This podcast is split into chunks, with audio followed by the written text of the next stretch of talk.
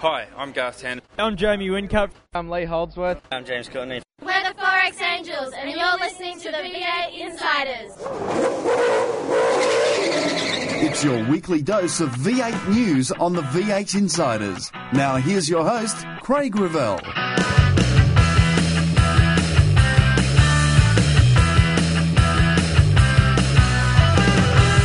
Frosty signs two more years with FPR.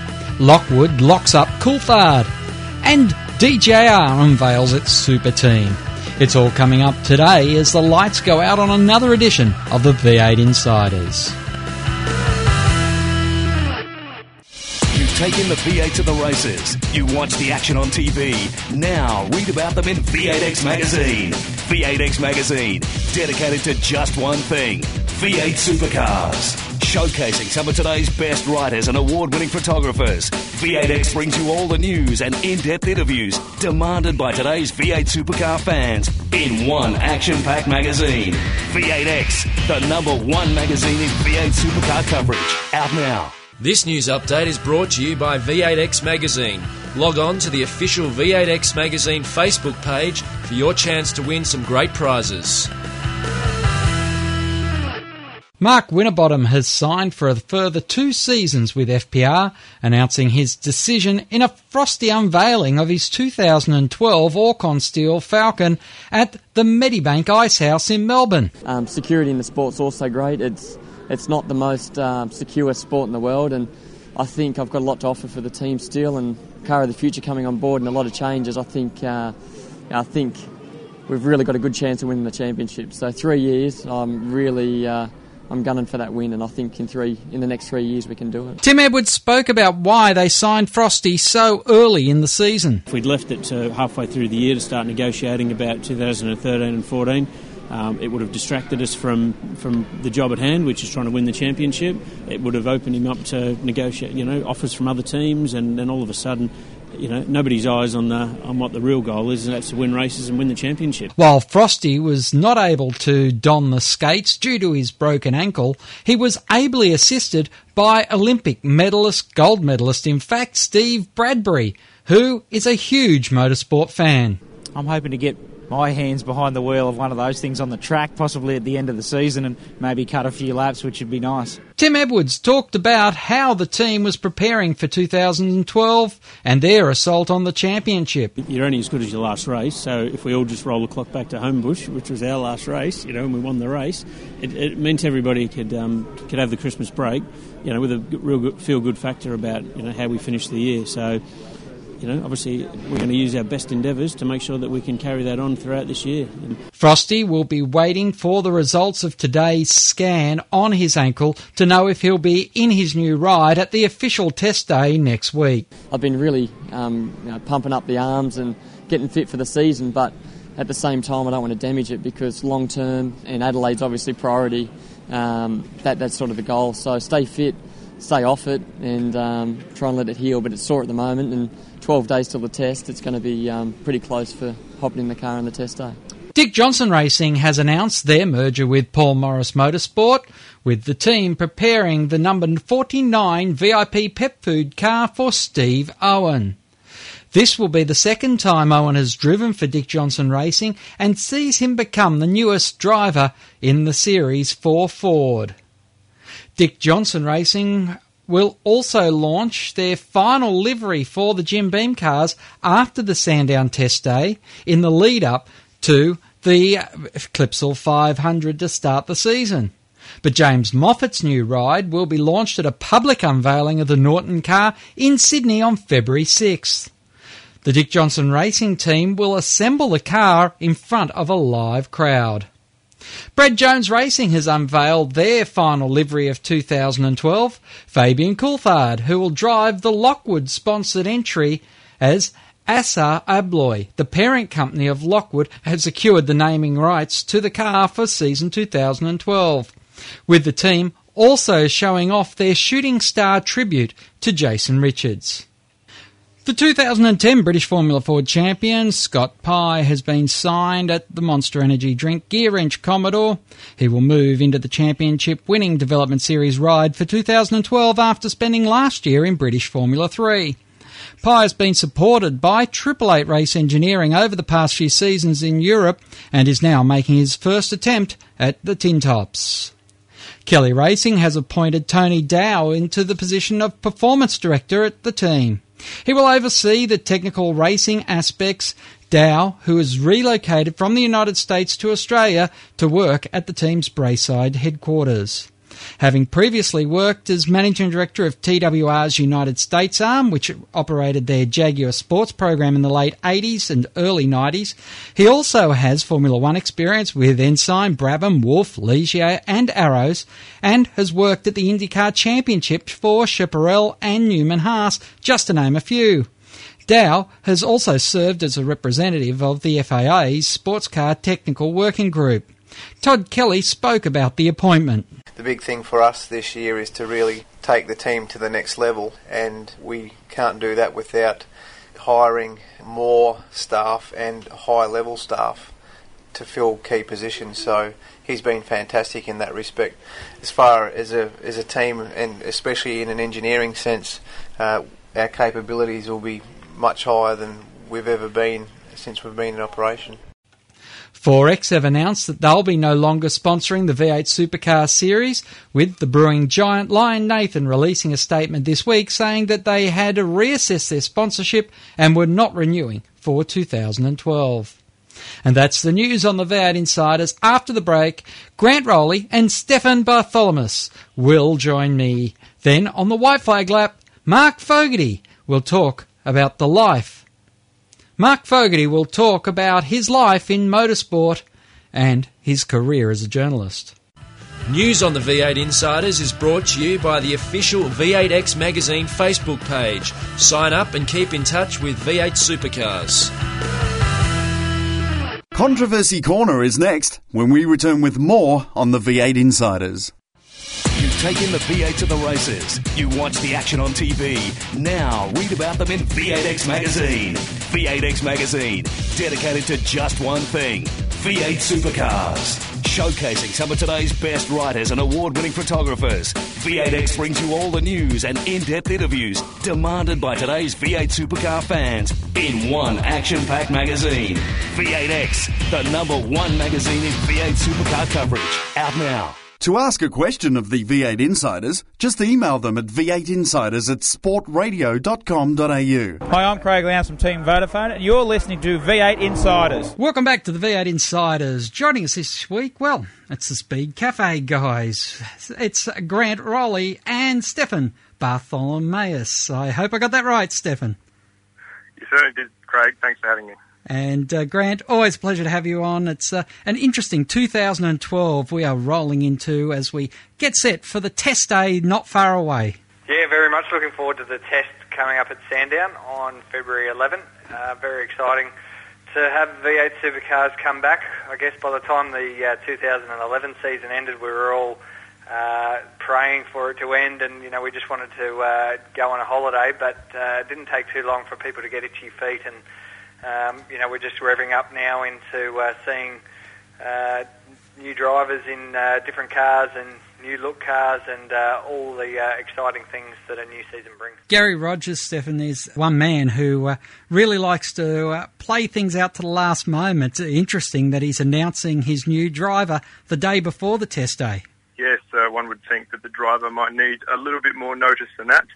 Can't just uh, roll up and hope hope he's got his helmet with him. But um, yeah, I'm sure sometime between now and then it'll all come out, and uh, you'll read about it on Speed Cafe.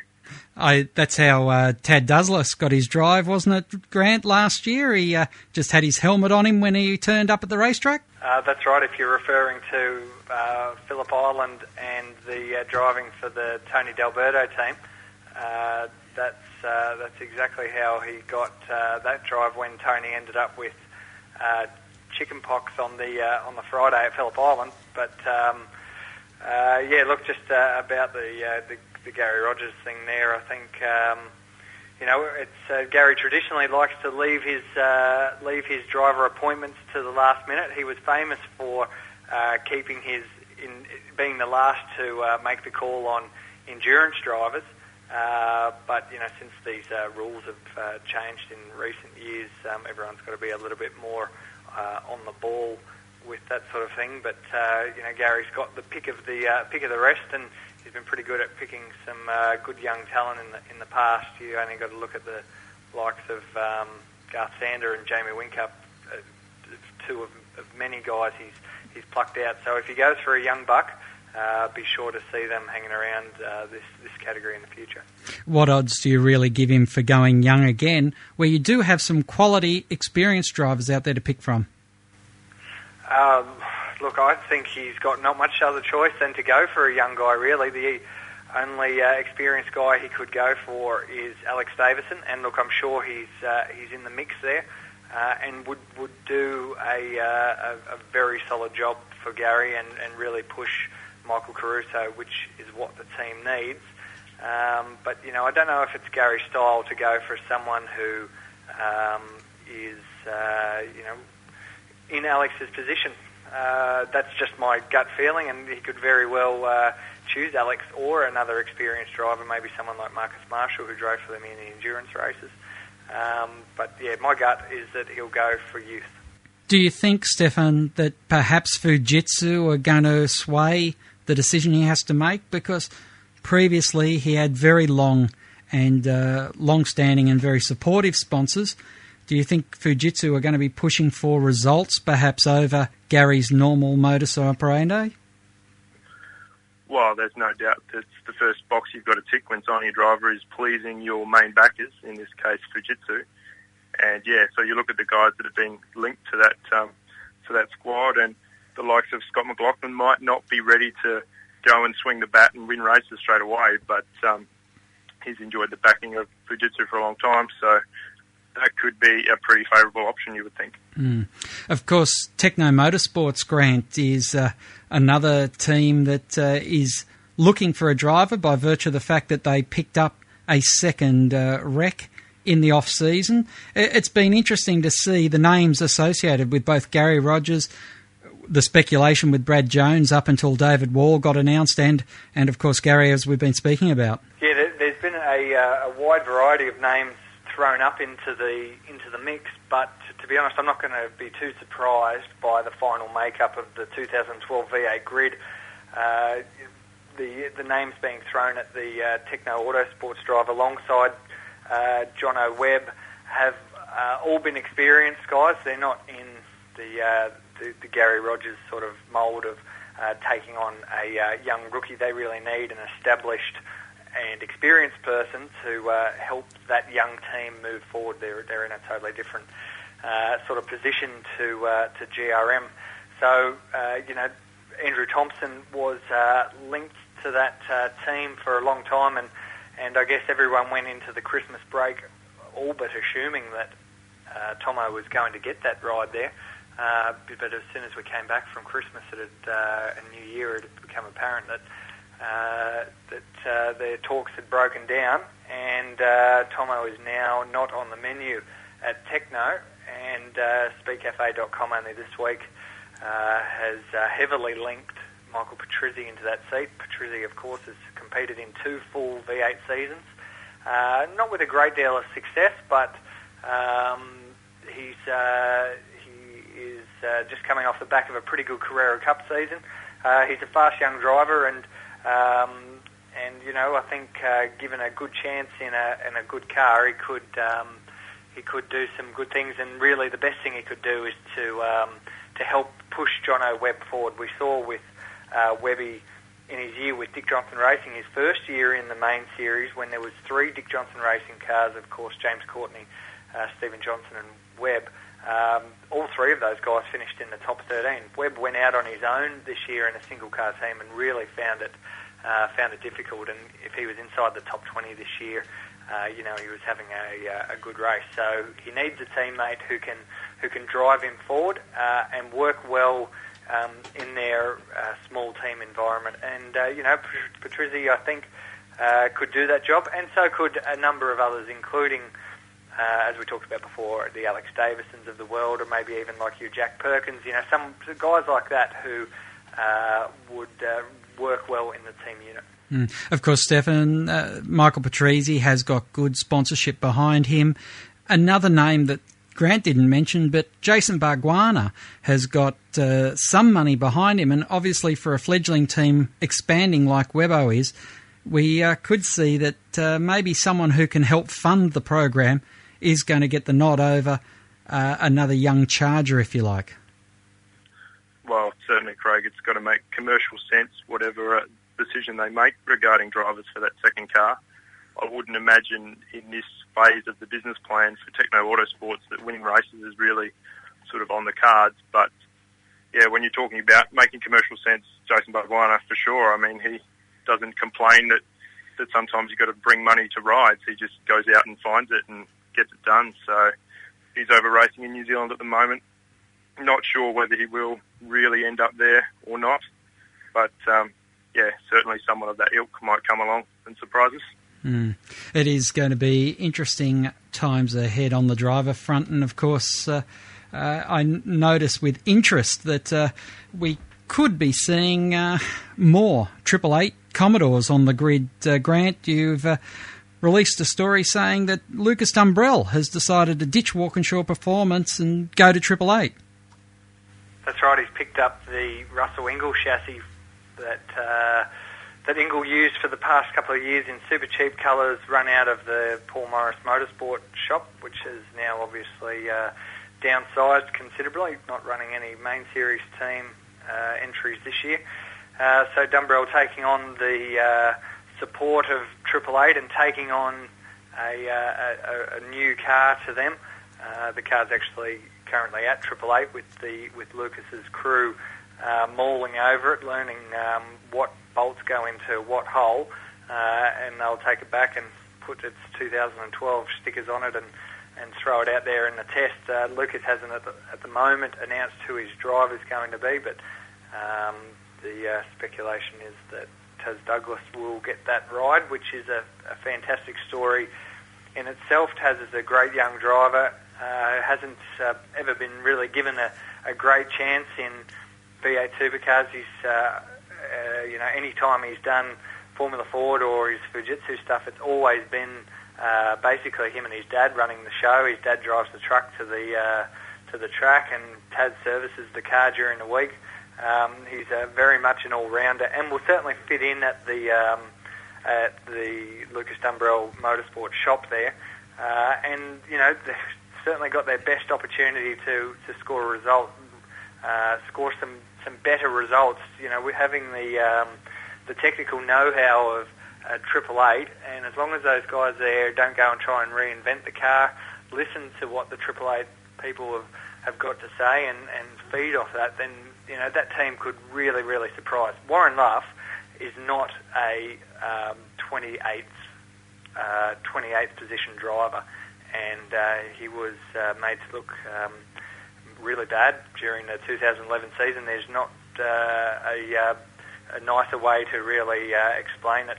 And um, look, Lucas has has realised that, and he doesn't want to be seen at the back of the field. So if you can't beat them, join them. And he's picked up one of the uh, leading chassis, and uh, let's see where they end up in 2012. Mm. I'm surprised, Stefan, that the knowledge that Lucas Dumbrell Triple Eight car hasn't reignited the Andrew Thompson rumours once again, because obviously there's a, a link there with his experience in the Triple Eight Commodores. Yeah, well, I don't really know what to say to that, Craig. I mean, we're pretty sure that Taz Douglas will end up in that ride, and uh, Tomo seems to be maybe sniffing up towards Queensland Way around the Stone Brothers for endurance drive or something of that nature. So um, I'm not sure if we should be assuming he'll be in a Triple Eight chassis. Mm, it's interesting times ahead. We need to take a break here on the V8 Insiders. Plenty more right after this. Find out more about your favourite supercar teams and drivers when we go inside further on the V8 Insiders.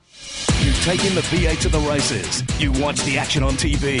Now read about them in V8X Magazine. V8X Magazine, dedicated to just one thing V8 supercars. Showcasing some of today's best writers and award winning photographers. V8X brings you all the news and in depth interviews demanded by today's V8 supercar fans in one action packed magazine. V8X, the number one magazine in V8 supercar coverage. Out now. Hi, I'm Shane Van Gisbergen. You're listening to V8 Insiders. Welcome back to the V8 Insiders. Joining us here is Grant Rowley and Stefan Bartholomaeus here as we uh, look at, well, the year that is approaching. And one of the uh, biggest surprises I think everyone, or perhaps some members of V8 Supercars even got uh, a few weeks ago, Stefan, is they uh, got told that we're downsizing. We perhaps don't need to renew contracts for your position. And uh, of course, the highest profile of those was our Adam Perry, who looked after the uh, technical side of the business and also had a, a, hand in the development of the Car of the Future program.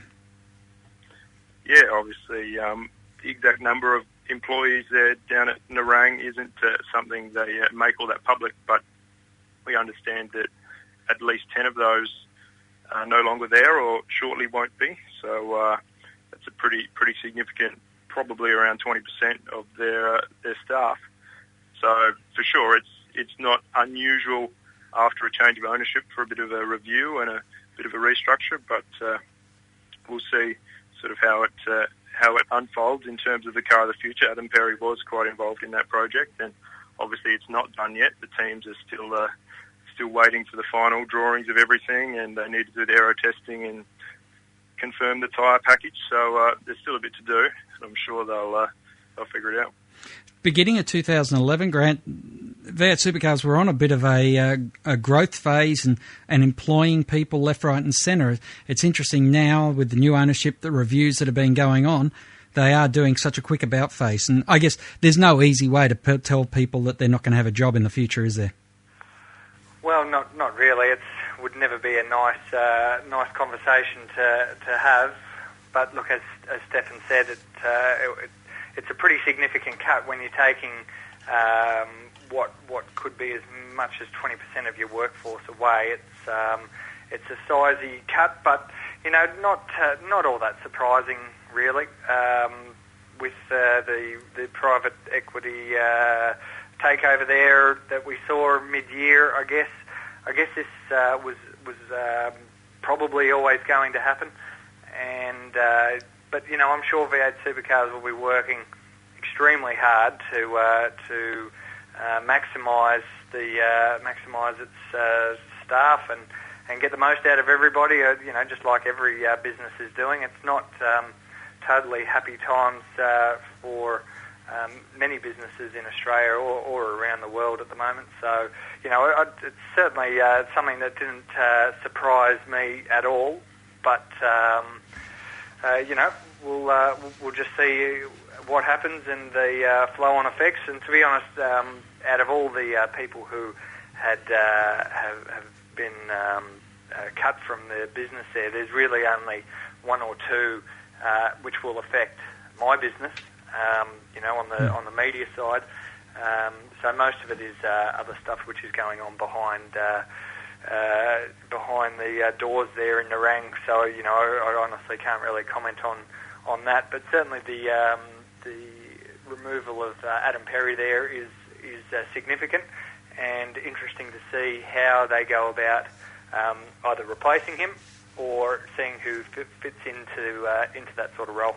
Mm. And it's interesting, Stefan, because this year is going to be what I'm calling pretty much a gap year because technically we're talking about obsolete equipment, and uh, that's why I guess Lucas Dumbrell's decision to get a Triple Eight Commodore is a bit of a surprise because that car's not going to be much good to you come season 2013.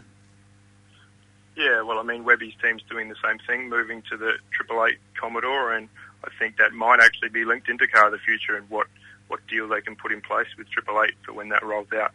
But you're right, um, this sort of uh, downsizing might not be the most significant event in the history of the sport, but it's certainly going to be a big year for them with Car the Future rolling in and how that works in terms of stakeholder viability, as Mark Skaife likes to likes to say, and if they can get any manufacturer investment and all the other things that are going on as well with the media rights landscape sort of changing and their dealings with governments and both locally and internationally sort of moving forward to see what happens. It's going to be interesting. Mm, yes, and it's interesting you you raise other stakeholders coming in at the manufacturers level because uh, Bruce Newton up at the Detroit Motor Show has got Chrysler on the record as saying, well, definitely maybe. Yeah, well, well, look, honestly, not surprising that uh, Bruce would uh, ask that question over there, uh, and um, you know, not all that surprising that they uh, they that the the uh, chief uh, Chrysler fellow over there didn't didn't shoot it down.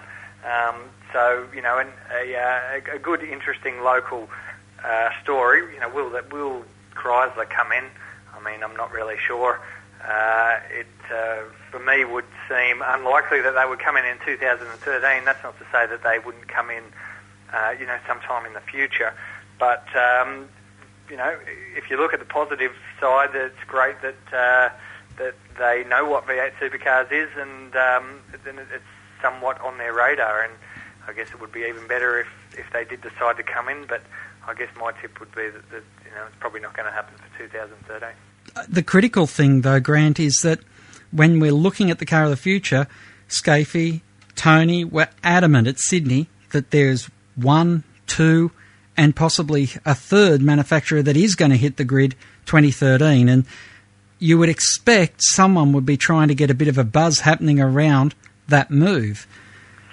Ooh, yeah, would they or wouldn't they? I think uh, car manufacturers and V8 supercar teams in particular like to keep all their uh, all their secrets just that. They don't like to tell anybody. They like to uh, issue their press release and have everybody at their computers go, "Whoa, that's exciting! I didn't know about that." Uh, you know, they don't want anybody talking about it. So, um, you know, there has been some whispers about um, who the new manufacturer is or could be, um, and uh, you know, there's um, there's certainly one or two names in there uh, in the uh, in the in the list that seem pretty plausible and um, and uh, you know perhaps might even happen. And, and to be honest, I believe Skaife. I think we will see a new manufacturer in the mix in 2013, but um, I don't think it'll be Chrysler. Stefan, what do you think the manufacturer is going to want to get out of V8 supercars? Because the more Archer Capital are involved, the more you realise how much of a business this is. And so, if you're investing in a business, you want a return for your investment. Oh, for sure. And they're going to come in not as an engineering firm, any manufacturer, but they're going to come in as a sponsor. So Toyota sponsor the AFL and they look at their demographics and see what they get out of it, and it will be no different with V8 supercars. So, yeah, for sure, the Chrysler 300C is a car that fits the mould. So the branding's probably pretty good, but whether Chrysler really has the volume to make it worthwhile, I sort of shudder at that one. I mean, I believe they sold less than 400 300Cs in Australia last year, so you would be adding quite a few thousand dollars to the sticker price of each car to pay for a program like that. Mm. And, and that's the key, isn't it? Uh, you've got to look for a volume when you're going to make a decision like this, Grant. No manufacturer is going to come in unless it makes uh, total sense for them. No manufacturer is going to come in unless it is going to sell them more motor vehicles. Uh, and really, that's the uh, that's the end story. Exactly as Stefan said before, it's not something that they can come in and try and reinvent uh, reinvent this game. There's a uh, pretty strict uh, rule list that Skaife and his men have made up. They'll play by that. It's basically uh, some stickers on the car and and try and sell um, more motor vehicles to Australian and uh, international viewers. Mm. And of course, the critical thing is, as yet, I haven't seen a press release that says Ford's committed to the Car of the Future program either. Neither of us have seen that uh, seen that either, but they that but V8, but Ford is continuing to back its uh, its teams at this point. They've got a huge investment over at Ford Performance Racing. Uh, they've only just recently recommitted to Dick Johnson Racing as well, uh, and I'm pretty sure you'll see them uh, stay with Stone Brothers at least for uh, this year. You know, I can't. Ford will not pull out. Um, they will. They will certainly uh, tighten up uh, in various bits and pieces, but you know, I, that I can't see them pulling out. Ford pulled out once upon a time, many many moons ago, uh, and I, I do remember uh, Ray Price telling me once upon a time. Ray Price was the former motorsport manager uh, for a number of years uh, back in the mid noughties. Um, he uh, he said that Ford had said that they they won't pull out. You know, they might not uh, invest as much as they were doing in the at the start of um, at the start of uh, you know in 2000 or uh, back in the heyday where there was uh, lots of cash and they they took their money out of the Australian Open to um, put into their V8 Supercar program. We're not going to see that level of, um, of funding again, not in the near future. But um, I can't imagine Ford um, uh, pulling out, and you know whether it's a whether you need a press release to know that or um, or, or what have you. I'm, I'm not too sure, but uh, I would uh, I would be pretty sure that Ford will remain in keep its uh, motorsport program going in Australia for a long time to come. Mm-hmm. Guys, it's always a pleasure to catch up with you here on the van. So, Stefan, a great debut. Thanks for your time. Thanks, Craig. And Grant, always a pleasure to catch up with you. Look forward to seeing you in, uh, well, a trackside very, very soon with the test only, uh, only in a couple of weeks away. Yep, we'll be there. Thanks. After the break, the white flag lap here on the V8 Insiders. You've taken the V8 to the races. You watch the action on TV. Now read about them in V8X Magazine. V8X Magazine, dedicated to just one thing V8 supercars. Showcasing some of today's best writers and award winning photographers. V8X brings you all the news and in depth interviews demanded by today's V8 supercar fans in one action packed magazine. V8X, the number one magazine in V8 supercar coverage. Out now. Hi, I'm Rick Kelly. You're listening to V8 Insiders. On this week's White Flag Lap, we catch up with Fogs. Of course, the editor at large of Auto Action and also journalist for the Melbourne Age. And I started by talking to him about his career and, importantly, how he goes about the process of knowing who and what to ask.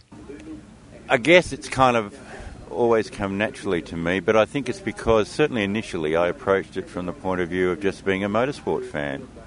And I asked the sort of questions that a motorsport fan would ask, certainly just the, the sort of questions as a fan that I wanted the answers to. And, you know, I've extended that and refined it over the years, but it still basically comes back to, you know, uh, I'm naturally inquisitive, curious, so um, that builds the base of the sort of questions that you ask, and then the more you know about a particular field, you know, the more depth you can put into your questions, and the more challenging they can be. And I think it's important to challenge people with your questions because if you just, you know, deliver slow balls to them, you know, they're not going to give you. Well, they're going to reply in kind, aren't you? Whereas if you challenge them, and and they've they're people with any depth to them, they're, they're going to fire back. So, and that normally produces, you know, a pretty lively and interesting interview. But uh, the bottom line is just if you